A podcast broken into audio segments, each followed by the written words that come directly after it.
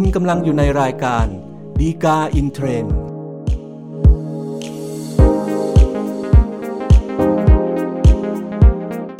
สวัสดีครับท่านผู้ชมท่านผู้ฟังทุกท่านนะครับ พบกันอีกครั้งกับรายการฎีกาอินเทรนด์รายการที่นำสาระดีๆ ที่น่าสนใจ จากคำพิพากษาศาลฎีกา มานำเสนอสู่ท่านผู้ชม ท่านผู้ฟังทุกท่านนะครับ รายการนี้จัดทำโดยกองสารนิเทศและประชาสัมพันธ์สำนักงานศาลยุติธรรมนะครับ อย่าลืมเช่นกันนะครับ ถ้าเกิดท่านต้องการติดตามสาระจากเราอย่างรวดเร็ว แล้วก็ทันท่วงทีนะครับ กด subscribe หรือติดตามไว้นะครับ เพื่อที่เวลามีการอัปโหลดตอนใหม่ๆเนี่ย ท่านจะรับการแจ้งอย่างรวดเร็ว แล้วก็ทันท่วงทีนะครับสำหรับประเด็นปัญหาที่เรานำมาพูดคุยกันในตอนนี้นะครับ ก็เป็นเรื่องของการยอมความการถอนคำร้องทุกข์นะครับ ในคดีความผิดอาญาต่อส่วนตัวนะครับ ซึ่งอย่างที่เราทราบกันนะครับ ใน การดำเนินคดีความผิดอาญาต่อส่วนตัวเนี่ยปกติแล้วเนี่ยมันเป็นเรื่องที่ไม่ได้มีความร้ายแรงมากนัก คนที่รับผลกระทบเนี่ยส่วนใหญ่แล้วก็เป็นเรื่องของผู้เสียหายหรือคนที่เกี่ยวข้องนะครับ อาจจะไม่ได้เป็นเรื่องที่มีผลกระทบร้ายแรงต่อสังคม หรือว่าชุมชนโดยรวม เพราะฉะนั้นการที่จะดำเนินคดีต่อไปหรือไม่นะครับ ปกติแล้วเนี่ยก็เป็นเรื่องของสิทธิของผู้เสียหายที่เกี่ยวข้องด้วยนะครับ แต่ว่าบางครั้งเนี่ยก็อาจจะเกิด ประเด็นปัญหาขึ้นมาได้นะครับ ว่าถ้าเกิดเป็นเรื่องที่เกี่ยวข้องกับผู้เยาว์ขึ้นมา แล้วถ้าจะมีการยอมความหรือถอนคำร้องทุกข์เนี่ยนะครับมันจะมีประเด็นปัญหาที่ต้องพิจารณาเนี่ยอย่างไรบ้างนะครับ โดยประเด็นที่สำคัญที่เรานำมาพูดคุยกันในตอนนี้นะครับ ก็จะโฟกัสไปในกรณีที่ว่า ถ้าเกิดเป็นคดีที่จำเลยถูกฟ้องนะครับ ในกรณีที่เป็นผู้รับมอบหมายให้จัดการทรัพย์สินของผู้เยาว์นะครับ แล้วก็ ดำเนินการจัดการทรัพย์สินไปโดยทุจริตนะครับทำให้เกิดความเสียหายขึ้นมา จนมีการดำเนินคดี ผู้ปกครองของผู้เยาว์เนี่ยจะมีอำนาจในการถอนคำร้องทุกข์ได้ด้วยตนเองหรือไม่เพียงใดนะครับ ก็จะเป็นประเด็นปัญหาที่เรานำมาพูดคุยกันในตอนนี้นะครับสำหรับเรื่องราวที่เกิดขึ้นนะครับก็สมมุติว่ามีบุคคลชื่อนายเสือนะครับนายเสือก็ได้รับแต่งตั้งจากศาลเนี่ยนะครับให้เป็นผู้จัดการมรดก ในกองมรดกชิ้นหนึ่งนะครับ โดยในกองมรดกอันนี้นะครับ ก็จะมีเด็กหญิงนกเนี่ยนะครับเป็นทายาทที่มีสิทธิ์ได้รับมรดกในกองมรดกอันนี้ด้วยอยู่คนหนึ่งนะครับ โดยในการดำเนินการเนี่ยในเสือก็เป็นผู้จัดการมรดก แต่ว่าตอนหลังก็มีปัญหาได้มีการเบียดบังเอาทรัพย์ในกองมรดกไปนะครับ เป็นเงิน ประมาณ 4 0 0แสนบาทนะครับจนสุดท้ายเรื่องมันแดงขึ้นเนี่ยก็ได้มีการร้องทุกข์ต่อพนักงานสอบสวนนะครับ แล้วก็พนักงานอายการก็มีคำสั่งฟ้องคดีต่อศาลนะครับ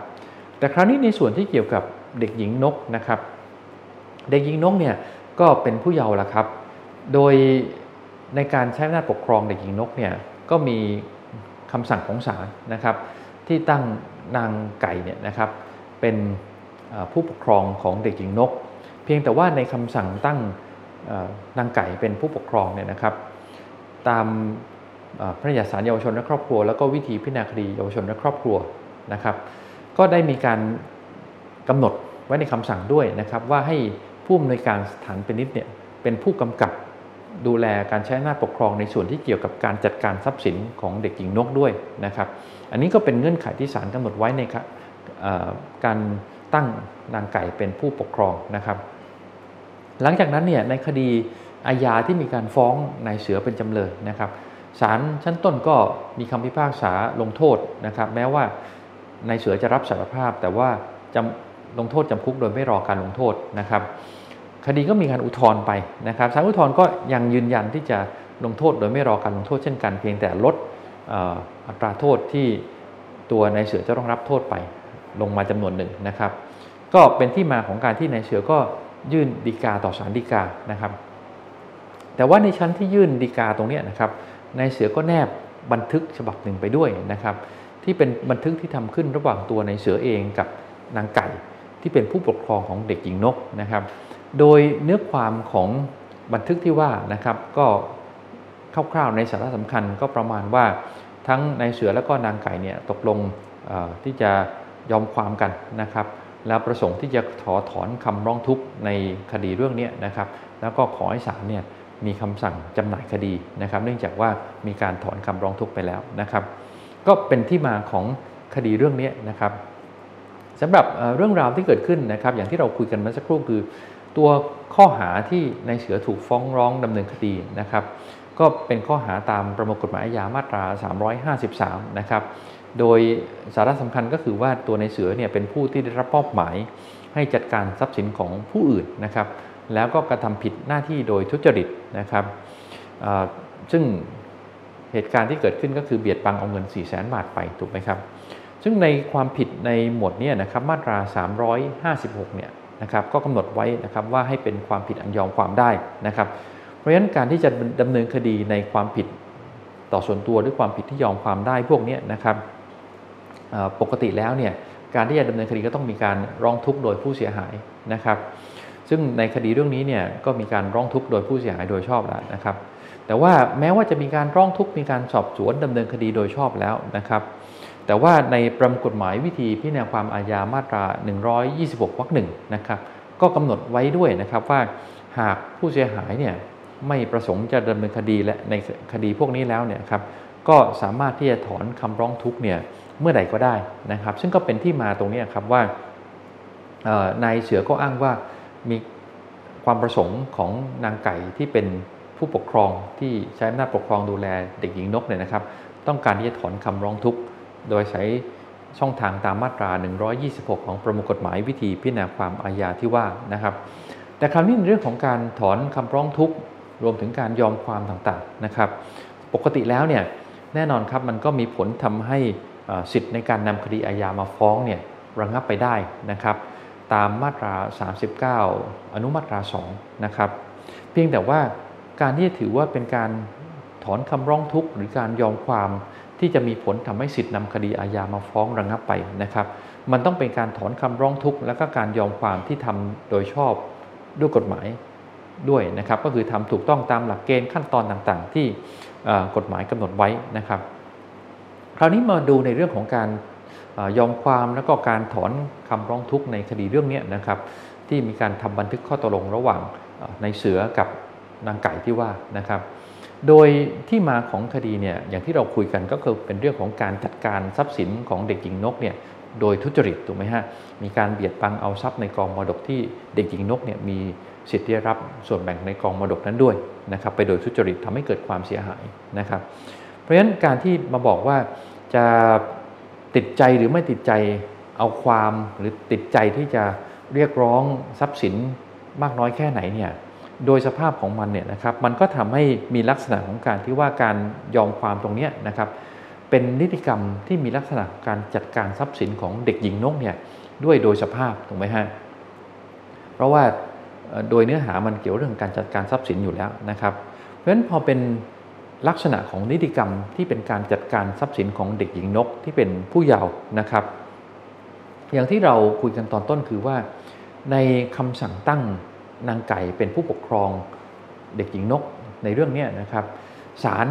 ที่มีคำสั่งตั้งเนี่ยได้กำหนดเงื่อนไขไปด้วยนะครับ ว่าให้ผู้อำนวยการสถานพินิษเนี่ยเป็นผู้กำกับ ดูแลการใช้อำนาจปกครองในส่วนที่เกี่ยวกับทรัพย์สินของเด็กหญิงนกนะครับ อันนี้เป็นไปตามพระราชบัญญัติศาลเยาวชนและครอบครัวและก็วิธีพิจารณาคดีเยาวชนและครอบครัวนะครับเพราะฉะนั้นเนี่ยการที่นางไก่จะไปยอมความ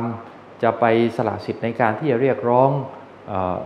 สิทธิ์เกี่ยวกับทรัพย์สินของเด็กหญิงนกเนี่ยนะครับ เมื่อมีการตั้งผู้อำนวยการสถานพินิษเป็นผู้กำกับดูแลเนี่ยก็ต้องขอความยินยอมของ ผู้อำนวยการสถานพินิษด้วยนะครับ แต่ว่าในคดีเรื่องนี้เนี่ยก็ไม่ปรากฏว่าในการทำบันทึกข้อตกลงที่ว่าเนี่ยนางไก่ได้ไปขอความยินยอม หรือขอความเห็นชอบจากผู้อำนวยการสถานพินิษแล้วนะครับ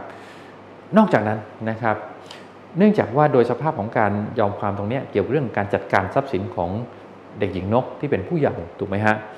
ในประมวลกฎหมายแพ่งและพาณิชย์เองนะครับมาตรา 1574 อนุมาตรา 12 นะครับก็กำหนดไปด้วยนะครับว่า ถ้ามีการทำสัญญาปณีประนอมยอมความนะครับที่มีลักษณะเป็นการยอมความเกี่ยวกับทรัพย์สินของผู้เยาว์ตรงนี้นะครับจะต้องมีการขออนุญาตจากศาลด้วยนะครับ ซึ่งศาลที่ว่าก็คือศาลเยาวชนและครอบครัว แต่ว่าในกรณีเรื่องนี้ก็เช่นกันนะครับ นางไก่เนี่ยไม่เคยขออนุญาตศาลเยาวชนและครอบครัวก่อนนะครับ ในการที่จะไปทำสัญญาปณีประนอมยอมความหรือว่ายอมความที่มีผลเกี่ยวเนื่องกับการจัดการทรัพย์สินของผู้ใหญ่เพราะฉะนั้น ผลที่มันตามมาก็คือเท่ากับว่าบันทึกก็ตกลงที่เป็นการยอมความ แล้วก็จะถอนคำร้องทุกข์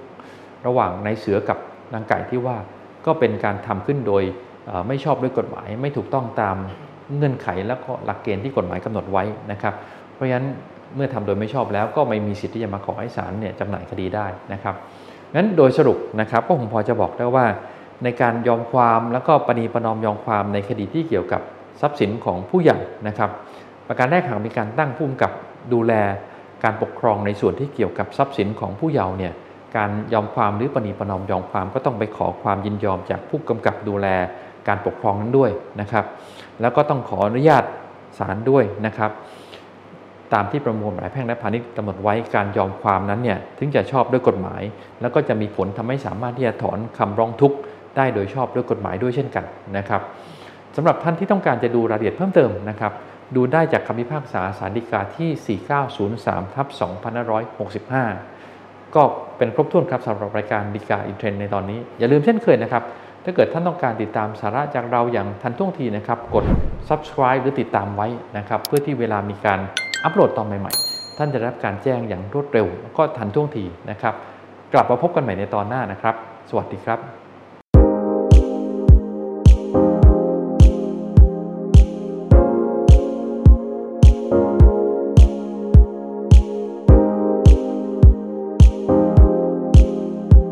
กำลังอยู่ในรายการ